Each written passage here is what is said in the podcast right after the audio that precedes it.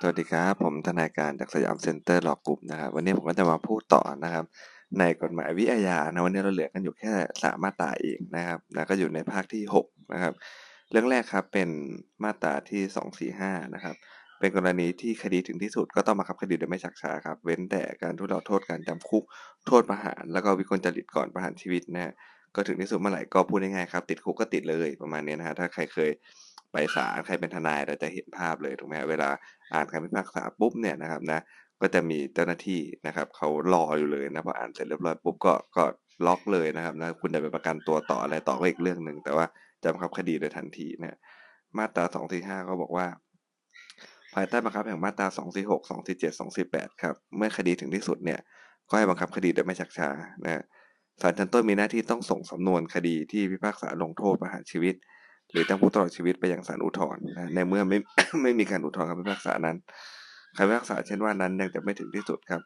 เว้นแต่ศาลอุทธรณ์จะได้พิพากษายืนนะครับ ก็คือพูดง่ายๆครับถ้ามันเป็นเรื่องของคดีที่มันเป็นโทษประหารก็ดี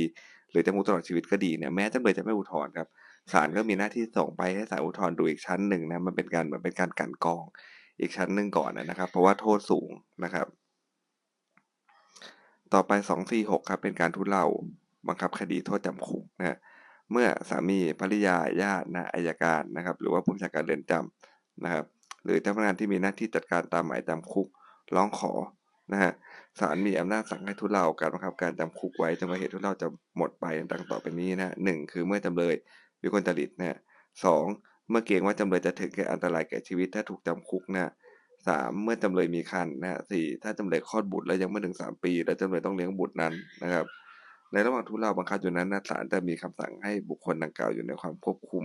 ในสถานที่อันควรนะนอกจากเรือนจำหรือสถานที่ที่กำหนดไว้ในหมายจำคุกก็ได้นะนะครับให้ศาลกำหนดให้เจ้าพนักงานผู้มีอำนาจการตามหมายนั้น เป็นผู้มีหน้าที่รับผิดชอบในการดำเนินการตามคำสั่งนะครับลักษณะของสถานที่อันควรก็เป็นไปตามกฎเลยนะอันนี้ไม่ไม่ออกสอบอยู่แล้วนะครับ แล้วก็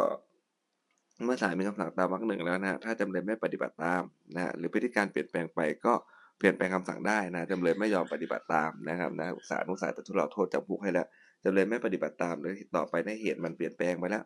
นะครับ ตอนแรกจำเลยจะถึงแก่อันตรายแก่ชีวิตตอนนี้จำเลยแข็งแรงดีแล้วอะไรเงี้ยนะครับ ก็มาจำคุกได้นะครับ ตามคำพิพากษานะ